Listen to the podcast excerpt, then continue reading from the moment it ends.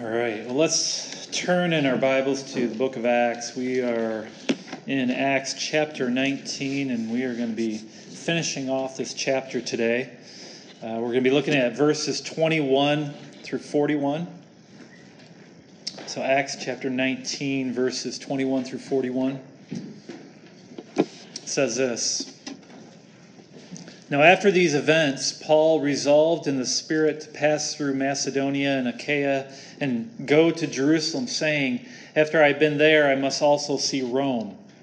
And having sent into Macedonia two of his helpers, Timothy and Erastus, he himself stayed in Asia for a while. About that time, there arose no little disturbance concerning the way.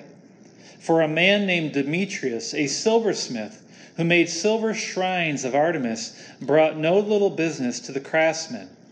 These he gathered together with the workmen in similar trades and said, Men, you know that from this business we have our wealth.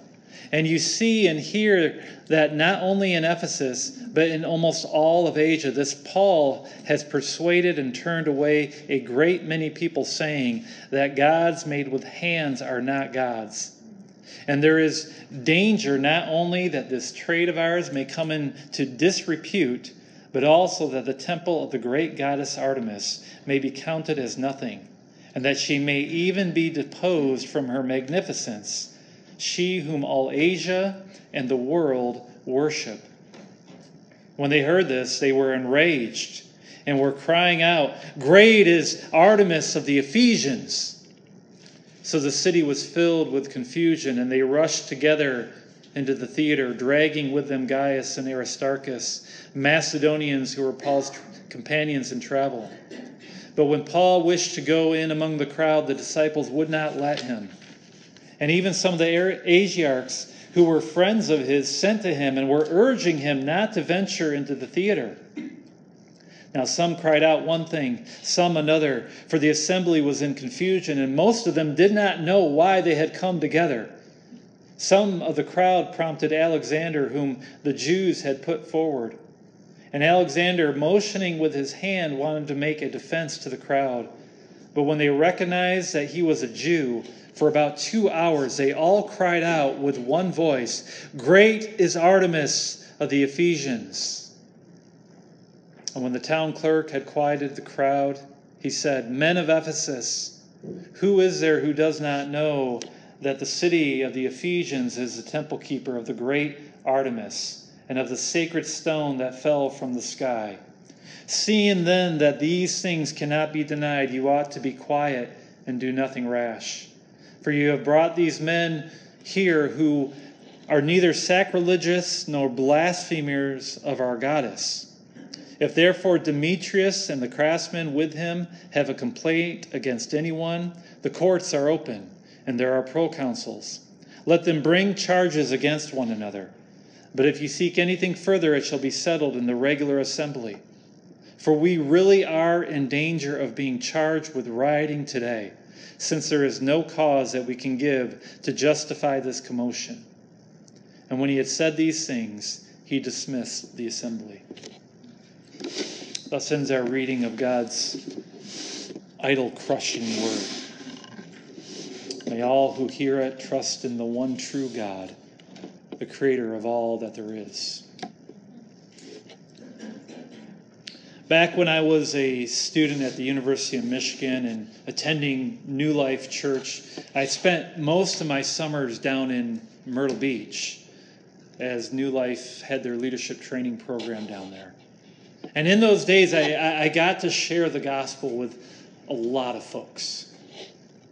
This one time, my friend Carl and I met this middle aged man whom you could tell had had a hard life.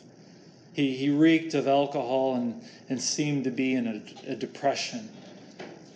And yet, we got to share the gospel with this man in the hopes that, that Jesus would come into his life and, and bring him the joy that comes with salvation. And for the most part, he, he seemed to be receptive to the message, but we couldn't quite tell because we weren't quite sure how sober this man truly was. Well, later that day, Carl and I had the opportunity to share the gospel once again, this time with some local teenagers who were hanging out near the pier. Uh, basically, they were hanging out underneath the pier. Um, now, I had met these kids before, so I already knew that these were troubled youths, kids who were getting into all sorts of mischief. Most of them were into drinking and, and smoking, and a few of them were I, I know we're doing drugs. And it seemed like uh, they had great potty mouths as well. It seemed like every other word they spoke was an F bomb. And yet, Carl and I, we were trying to reach them with the gospel, with the message of, of Jesus Christ and how he can save them from all these things. But unfortunately, most of these kids did not want to hear what we had to say. As soon as I started to talk to one about Christ, it seemed like he would just slip away and then I'd have to start a conversation with someone else. And yet, after a while, something strange happened. That, that man that Carl and I had talked to earlier found us. He, he walked up to our group and he began to speak. And he told these teenagers that they had better listen to me and Carl, for he had once been in their shoes and he knew the path that they were treading. He said that if they didn't slow down, if they didn't turn from their ways, well, then, well, then they would find themselves exactly where he was depressed and alone, with nothing but his addictions to get him through the day. Now, when these teens heard what this man had to say, it was like a match was struck and had set them on fire. They didn't want to hear a word from this man's mouth. And in fact, the, the, the largest one, the strongest one in the group, finally had enough, and, and he stood up, shoved this man to the ground. He then proceeded to jump on top him, jump on top of him, and began punching him in the face over and over again. Now, this all happened so fast, I wasn't sure how I should react. Finally, I, I entered into the fray. I pulled this kid off of the man so that the, the guy could get away. One of the other kids who was a bit more friendly towards us told told me and Carl that we should prob- probably leave. And so that's exactly what we did before more violence ensued. Now, now, for the longest time, I could never figure out what caused such a strong, strong reaction. But after long reflection over the years, I, I believe that what this, this man said to these teenagers it, it exposed them. That the things that they were living for were leading them to a terrible, terrible end. I mean, this man was pretty much a walking testimony to their future selves if they did not change. And yet, rather than listening to the truth, they resorted to throwing punches. And unfortunately, this is often the reaction of the world when the truth comes bearing down upon them, is it not? And this is what we see in our passage for today. Now, now, as we have been going through the book of Acts, we, we have seen the Apostle Paul go from town to town, from city to city, bringing the good news of Jesus Christ wherever he went. And in the majority of these towns, Paul experienced trouble trouble because of the message he preached. He had been run out of towns. He had been chased by angry mobs. He, and one time he was even stoned and left for dead. And yet, if you recall, Paul was able to spend over two years in Ephesus, this huge city, without any major disruptions. The Holy Spirit was moving powerfully throughout that city and really throughout the whole region of Asia Minor. Jesus was using signs and wonders that spoke to the superstitious beliefs of the Ephesian, of the Ephesian people. Remember the, the, the aprons and the handkerchiefs that had touched Paul's skin. God was able to use those things to bring healing to those who were ill and to cast out demons. And this was all meant to point the people to Paul's message, to his teaching of Jesus Christ to the one whom Paul was proclaiming. And then to further the point that Jesus, this one whom Paul was teaching, is King of kings and Lord of lords, and the only way of salvation, we then saw the beating of the sons of Sceva, right? Those Jewish exorcists who, who tried to invoke both the names of Jesus and Paul for their own selfish purposes. And remember what the demon did? He said, Jesus I know and Paul I recognize, but who are you? He did not know these sons of Sceva. And so he gave them a thrashing that they would never forget. And in shame, they, they fled from his house, bruised and naked. And when news spread about all that had happened, what, what happened after that? It led to revival, right? There, there were many more turning to Christ, and a great repentance came about within the church. Those who still had, had ties to the occult and who, who, were, who were worshiping pagan deities still, they, they brought out all their, their magic scrolls, right? And they burned them in a big fire. And so we, we see that God was moving so mightily throughout the city of Ephesus and that his kingdom was expanding as the gospel was being proclaimed. And this leads us to today, right? Where we see the aftermath of this, of this gospel outpouring and the movement of the Holy Spirit. You see, not everyone within Ephesus was happy about the growth of God's kingdom. And that's because as, as God's kingdom grows, well, the kingdoms of these false gods, and particularly in Ephesus of the false goddess Artemis, well, that began to shrink. And that's, that's really the main takeaway of our passage for today that, that when the gospel is proclaimed, it has an effect upon all of society. And in particular, it, is, it, it brings a disruption to the worship of these man made gods. Let's, let's consider how this plays out. Look, look at our passage again. Look at Acts chapter 19, verses 21 and 22. Here we see the, the, the setup of our story today. Now, after these events, Paul resolved in the Spirit to pass through Macedonia and Achaia and go to Jerusalem, saying, after I have been there, I must also see Rome. And having sent into Macedonia two of his helpers, Timothy and Erastus, he himself stayed in Asia for a while. And so here we see after two plus years in Ephesus, Paul was now led by the Holy Spirit to, to, to go forward, to move on. Uh, you know, just as I had just explained, Paul had seen the mighty hand of God move throughout the province of Asia as the fear of the Lord came upon many and and people were renouncing their evil practices and their ties to the to the occult. They were now dedicating themselves fully to Jesus Christ, and as a result, the church was being built up. Right, it was getting strong, and so much of Paul's work had been accomplished, and now God would have His apostle move on to another city. And so, what was Paul's plan?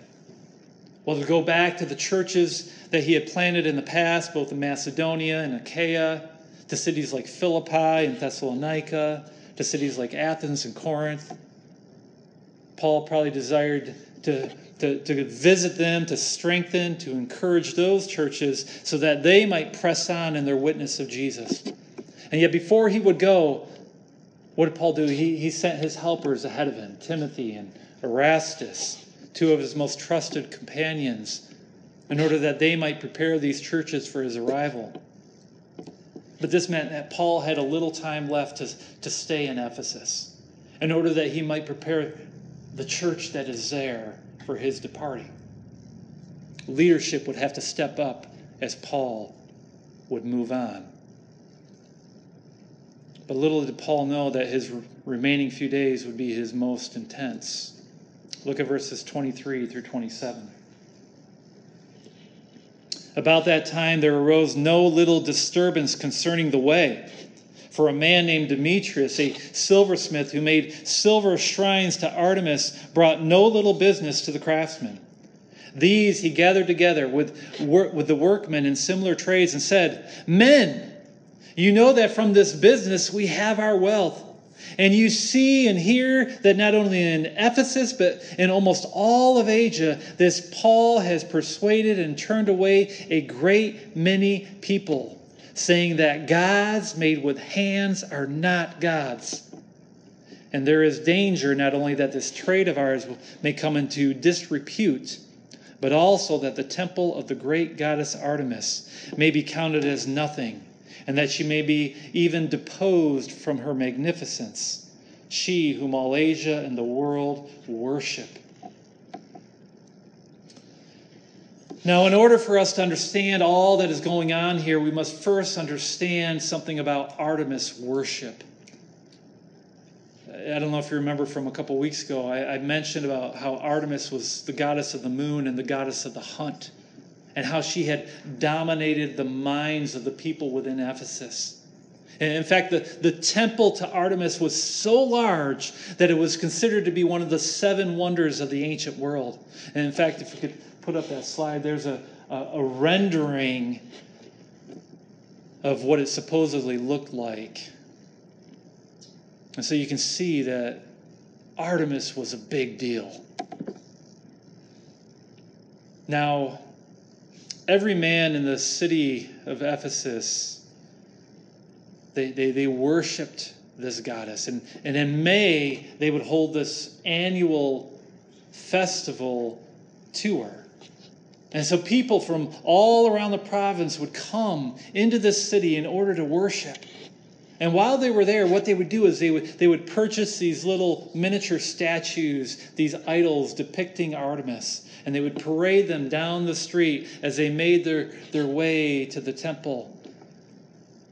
And as the festival would end, and as many of them would go back home, they would also purchase these, these miniature silver shrines that were basically uh, many replicas of that great temple. People would then set them in their houses or in their places of business, believing that these shrines would bring them a connection to the goddess herself. Now, this may seem silly to us, but around much of the world, we, we see similar practices even today. In fact, I, I got to witness it firsthand when I lived in Thailand. Mean, one of the things you can't help but notice when you when you visit Thailand is how the, the landscape is is littered with what are known as spirit houses. Again, let's put up this picture. There, there's a spirit house right there. It, that's what they typically look like.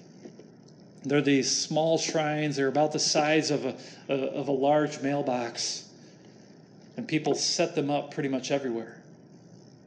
They're in people's homes, they're in people's businesses, they're in front of schools and hospitals, they're attached to sacred trees and in front of rivers and lakes. And what these houses are supposed to do are, are to provide dwelling for the, the myriad of spirits that, that the Thai people worship. It could be a house for a dead ancestor or, or simply the spirit of a river or the spirit of some sacred tree. And there are thousands upon thousands of these false gods that the Thai people pay homage to each and every day. And yet in Ephesus, the shrines that were sold were primarily dedicated to this goddess named Artemis. And that's where Demetrius and these other craftsmen come into play. You see, Demetrius was a silversmith by trade. He was one who specialized in, in making these silver shrines. And yet, as of late, he was not selling as many as he used to. People began believing in this Jesus. And as a result, they were renouncing their ties to all other gods. Now, now, now think about this. Ephesus was a city of more than 250,000 people. And yet, because the gospel was being proclaimed, because people were turning away from their worship of Artemis, these businesses were taking a hit. This means that, that the church in Ephesus wasn't just some small group of people that were meeting in a house somewhere. No, the church was massive. For to have an impact upon the, the religious businesses of Artemis, well, then there would have had to have been thousands upon thousands of new believers and they would have been meeting in multiple groups all throughout the city. That was the kind of impact that the gospel was having. And so when this man, Demetrius, called together the craftsman guild, he had a legitimate complaint. Their profits had taken a big hit. And so that's what this man appealed to at first, right? He appealed to, to, to their wealth. Perhaps it wasn't Artemis so much that was their first love, after all. Perhaps their love of money was just as great. And yet, in his complaint, who, who did this man blame for all their troubles? The Apostle Paul. Demetrius accused him of persuading and turning away a great many people. In other words, because of Paul's preaching from the hall of Tyrannus, people not only from Ephesus, but from all of Asia Minor were leaving their worship of Artemis and were beginning to worship Jesus Christ alone. And what did Demetrius say was Paul's message? That gods made with hands are not gods that gods made with hands are not gods. You see, this, this man, he, he, this man's claim was that Paul was preaching something that was damaging to their pocketbooks. For that was their occupation, right? They were in the business of making gods with their hands. And take a moment to think about Paul's words that gods made with hands are not gods. I mean, to us who have grown up in the West, it seems pretty obvious, right? Of course, things made with hands aren't gods. And yet, the only reason we really think this way is because we have been ingrained with a Judeo Christian worldview since we were young, right? I think my illustration of what takes place in Thailand today demonstrates how much the world still believes that gods can be, gods can be crafted out of wood and stone. And yet, even though we believe here in America that we have progressed, right, be, progressed beyond such nonsense, might I suggest that in many, many ways we still have gods that we have crafted with our hands and they pervade our society even as we speak. For instance, how many people are there today who have elevated our, our government to a godlike status? I mean, their whole world revolves around politics. And they believe that if the right people get elected, if the right laws get passed, then, then their lives and the lives of everyone else will be so much better. And so they, they want more government control because they believe that that is the only way to improve. Let me tell you, Caesar worship still exists today. But even though that is the case, I believe the number one God in America today is the worship of the self. We believe that we are these autonomous beings that don't have to answer to anyone, anyone but ourselves. And in our pursuit of becoming these self determined people, we, we have decided that there, there can be no authority above us. And unfortunately, we are now teaching our youth at a very young age that the worship of the self should not only be tolerated, but it should be deemed as good, it should be celebrated. This is why sin has become so acceptable in our society. Because if, if, if a person is worshiping themselves, well, then where does their ultimate sense of morality come from? It comes from themselves, right? And so, whatever is their flavor of sin, well, that's acceptable. And so we see things such as premarital sex no longer being frowned upon. People who identify as gay or, or trans are now classified as their own people group rather than what they truly are, which, is, which are sinners.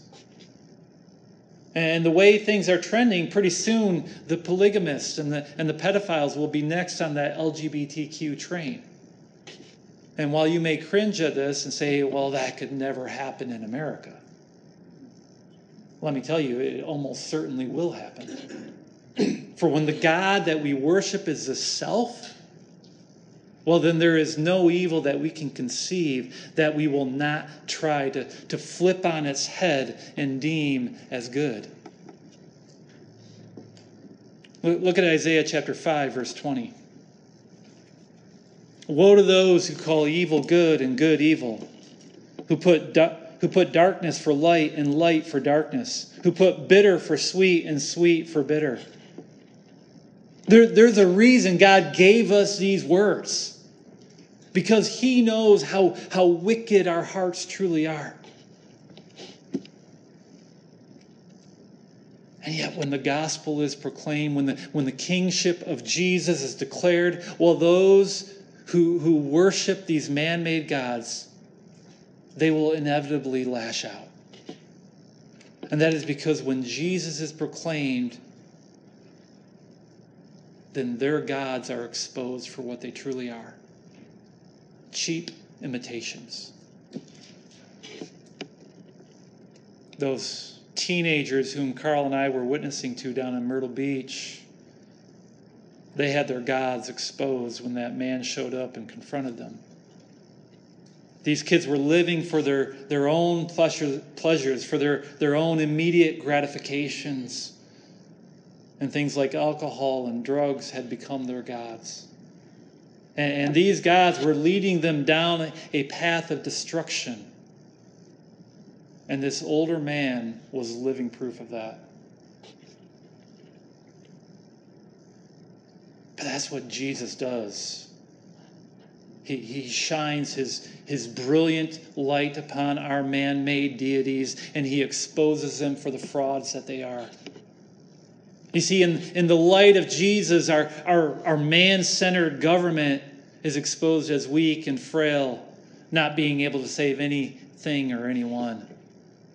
And in the light of Jesus, the God of the self, it, it crumbles to pieces as Jesus reveals to us that, that all we have deemed to be good and to be good and pure is really full of darkness. That we are not our own authority, and that we will all one day have to bend the knee and confess Him as Lord. Listen, Jesus will not share his throne with another. And this is why, when the gospel is proclaimed, the world becomes angry. For the one true God is not made by hands, He is not something that we can concoct or create, He is not a thing that we can control. Rather, He is the one who has created us. He is the potter, and we are the clay. And He is the king of this world, holding all authority in His hands. But the world doesn't want to hear this. For the good news of Jesus Christ is a direct attack upon their gods. And in, unless they repent, unless they turn to Him, they will fight to their last breath to keep their gods alive. And this is why Demetrius was so mad. Because he knew that as the gospel continued to spread throughout Asia Minor, that it would create great damage to the worship of his God, to the worship of Artemis. And the damage would, would not just be in Ephesus, but it would spread throughout the whole wide world.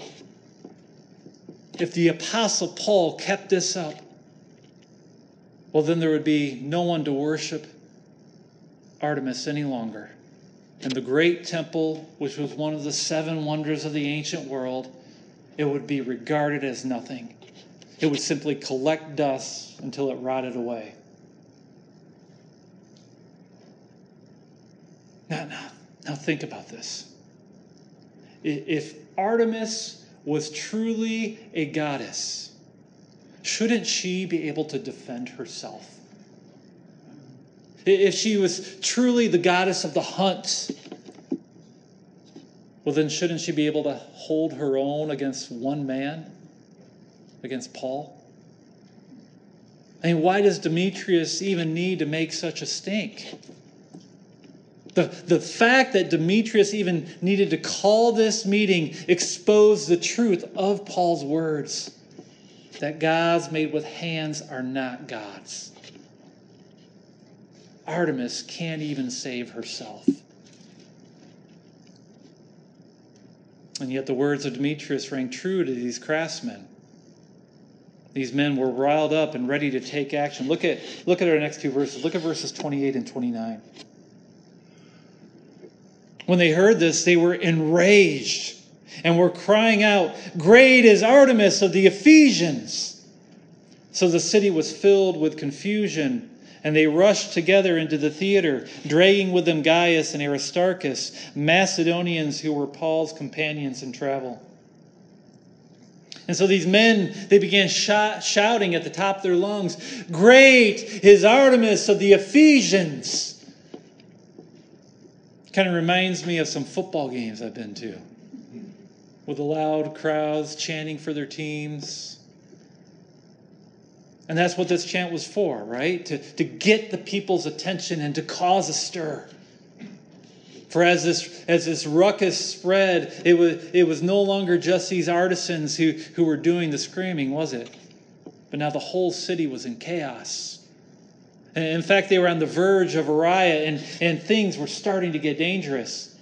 And in this confusion, these craftsmen, they, they dragged both Gaius and Aristarchus, Paul's traveling companions, into the city's massive theater. Now, this theater was an open air forum that could hold up to 24,000 people. Pull up the picture, you can see it right there, how massive it truly was. And this place, it was not just used as a theater, but, but also for other things such as music, as well as any large public meetings that the city deemed to be necessary. And so on this day, my guess is that, that this theater was filled to capacity. And this spelled danger for the church. For the church. And these men had already grabbed hold of two of Paul's companions, and I'm sure they were looking for Paul himself. In fact, they were probably using these two men to flush Paul out. What would they do if they got their mitts uh, upon this instigator? upon this one who claimed that gods made with hands are not gods. Let's read further to see what happened next. Look at verses 30 and 31. But when Paul wished to go in among the crowd, the disciples would not let him. And even some of the Asiarchs who were friends of his sent to him and were urging him not to venture into the theater. As you can see, this plan to, to flush Paul out would have worked if Paul had his own way, for he wanted to go down there. Paul was not afraid to die for his Lord, particularly if it would mean the rescue of his companions. And yet, in the wisdom of the, these other disciples, uh, Paul stayed. You see, these other men knew that the only reason Gaius and Aristarchus were on that stage was because these craftsmen wanted Paul. And Luke even tells us that Paul received warning from the Asiarchs. These were men who were part of the government leadership of Ephesus. These men also counseled Paul not to go to that theater. They understood that his life in particular was in grave danger. And yet, as Paul stayed put, the confusion persisted. Look at, look at verses 32 through 34. Now, some cried out one thing, some another, for the assembly was in confusion, and most of them didn't know why they had even come together. Some of the crowd prompted Alexander, whom the Jews had put forward. And Alexander, motioning with his hands, wanted to make a defense to the crowd. But when they recognized that he was a Jew, for about two hours, they all cried out with one voice Great is Artemis of the Ephesians. I'm sure many of you who drive know what Gawker traffic is, right? It is where you have an accident on the side of the road and everyone driving on the highway slows down just to get a peek, just to fulfill their curiosity. Well, this mob also had Gawker traffic. Many of the people who were there initially had no clue what was taking place or why they even showed up. They simply heard the chanting and and needed to have their curiosities fed. And so this theater filled up quickly as the confusion persisted. And it was at this point that this man named Alexander was, was pushed forward, right? Most likely he was one of the leaders within the Jewish community of Ephesus. And the reason he would have come forward was to, to, to defend that Jewish community. He, he wanted to separate themselves from Paul, who was also a Jew, right? He wanted to make sure that everyone knew that, that his Jews, that his group, didn't have any association with this apostle. And yet, Alexander's attempt to speak out was short lived, right? In fact, it caused things to escalate. For once the crowd saw that, that he was a Jew, it just riled them up even more. They weren't going to listen to anyone who was not a worshiper of Artemis.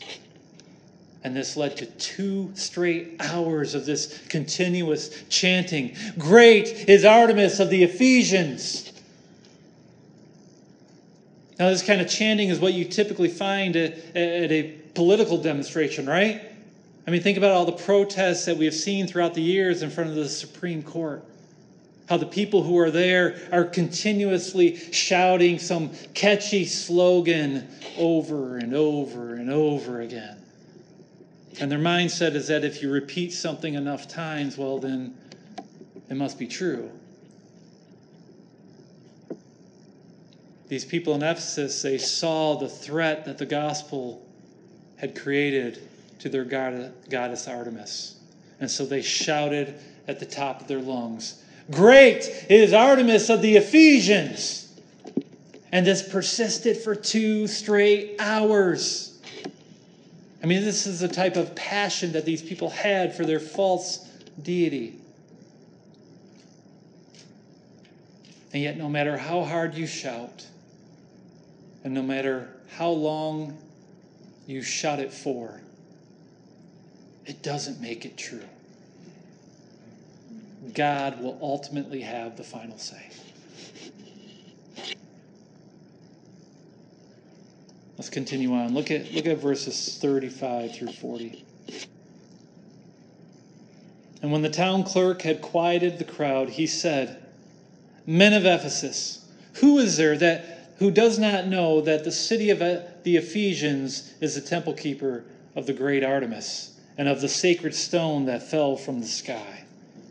Seeing then that these things cannot be denied, you ought to be quiet and do nothing rash. For you have brought these men here who are neither sacrilegious nor blasphemer, blasphemers of our goddess. If therefore Demetrius and the craftsmen with them have a complaint against anyone, the courts are open and there are proconsuls. Let them bring charges against one another. But if you seek anything further, it shall be settled in the regular assembly. For we are really, for we really are in danger of being charged with rioting today, since there is no cause that we can give to justify this commotion. now, this town clerk had some wisdom, did he not? Who, who was this man? Well, he would have been the local chief executive officer of that that city. He was the one who acted as a, mediator between the local government of Ephesus and Rome, with Caesar. And so when he stepped onto that stage, he held a commanding enough presence to finally silence the crowd. And that's because everybody knew that he represented Rome. And what was this city clerk trying to do? He, he was trying to regain order within his city, right? He wanted to make sure that no violence would break out. But in order to do so, he, he would need to find a, find a way to somehow appease the crowd. And so, what did he say? Well, for one, he, he acknowledged what this mob was shouting, right? That Artemis was great, that the city of Ephesus was the center of her worship. But more than that, he then argued for the legitimacy of Artemis worship. He spoke about a sacred stone falling from the sky. This was a, a local legend saying that they had saying that the statue that was in that temple of Artemis had actually come down from the heavens. and perhaps it was carved out of some meteorite that had fallen long ago. We don't know. Whatever the case, uh, the legend proved to be a, a solid enough argument for these Ephesians. For if it was true, then, then Paul's claim that gods made with hands are not gods, well, it holds no weight. For if the legend was true, well, then this Artemis statue was not made by human hands, but by Artemis herself. Basically, what this city clerk was saying was this stop worrying about Paul's words, for you have this great statue that you can worship. But not only did this man defend the worship of Artemis, but then he also established a defense for the Christians who had been taken captive. He said that neither Gaius nor Aristarchus had committed any crime. They had not blasphemed the name of Artemis, nor had they spoken against her. They had not robbed her temple, they had not desecrated it. Therefore, if Demetrius and these other artisans, if they had any true complaint, well, then they needed to deal with it officially through the proper channels, through the civil courts, and not through mob rule. Bottom line, this man was saying that there was no room for anarchy in Ephesus. And this led to the city clerk's final argument that they must now stop with their riotous behavior, for it, it would not benefit anyone if Rome got involved. In other words, don't do anything rash. Don't do anything stupid that you might regret. For they were close to being charged with rioting. And if that was the case, it would bring the heavy hand of the Romans down upon them. Basically, what this man did was instill fear within the, within the citizens of Ephesus. He, he, he let them know that they were that close to being in serious, serious trouble. For if Rome got involved, it would affect all walks of life. City officials would be removed from office, guilds would be disbanded, and many of their own freedoms would be lost. And the fact that the city clerk mentioned Demetrius by name was an indirect threat towards him. He was implicating him as the cause of this riotous behavior meaning that if things continued to escalate, he would be the one to blame and possibly charged with insurrection. Well, the reasoning and the threats of the city clerk work, and as our last verse bears for us, look, look at verse 41. And when he had said these things, he dismissed the assembly. And so, with this dismissal, everybody left the theater, they went to their homes. Both Gaius and Aristarchus were set free, and this sudden threat to the church had been quelled. But even though the crowds had been quieted, even though the church made its way through this, you can't help but to see the animosity that the worshippers of Artemis had with those of the way with those who follow Christ. And that's because when the gospel message is preached, it truly is a direct attack upon their gods, upon the gods of this world. You see, Jesus has the power to topple idols as he exposes their true nature. as he shows the world that they are not gods at all, but simply manifestations of a sinful heart. And think about it. Where is the worship of Artemis today? Where is her great temple that was once seen as one of the seven wonders of the ancient world? It is now a pile of rubble, and her worshippers are few and far between. And that's because she has been exposed for the fraud that she is. And yet the kingdom of God continues to grow. Christ is building a temple for himself that puts all the wonders of this world to shame. Listen to the Apostle Paul's world in, in his letter to the Ephesians. Look at Ephesians chapter 2, verses 19 through 22. so then, you are no longer strangers and aliens, but you are fellow citizens with the saints and members of the household of God, built on a foundation of the apostles and prophets, Christ Jesus himself being the cornerstone, in whom the whole structure is being joined together, grows into a holy temple in the Lord. In him you also are being built together into a dwelling place for God by the Spirit. Listen, the, the, the one true God is not made by the hands of men. Rather, He is the one who is the builder.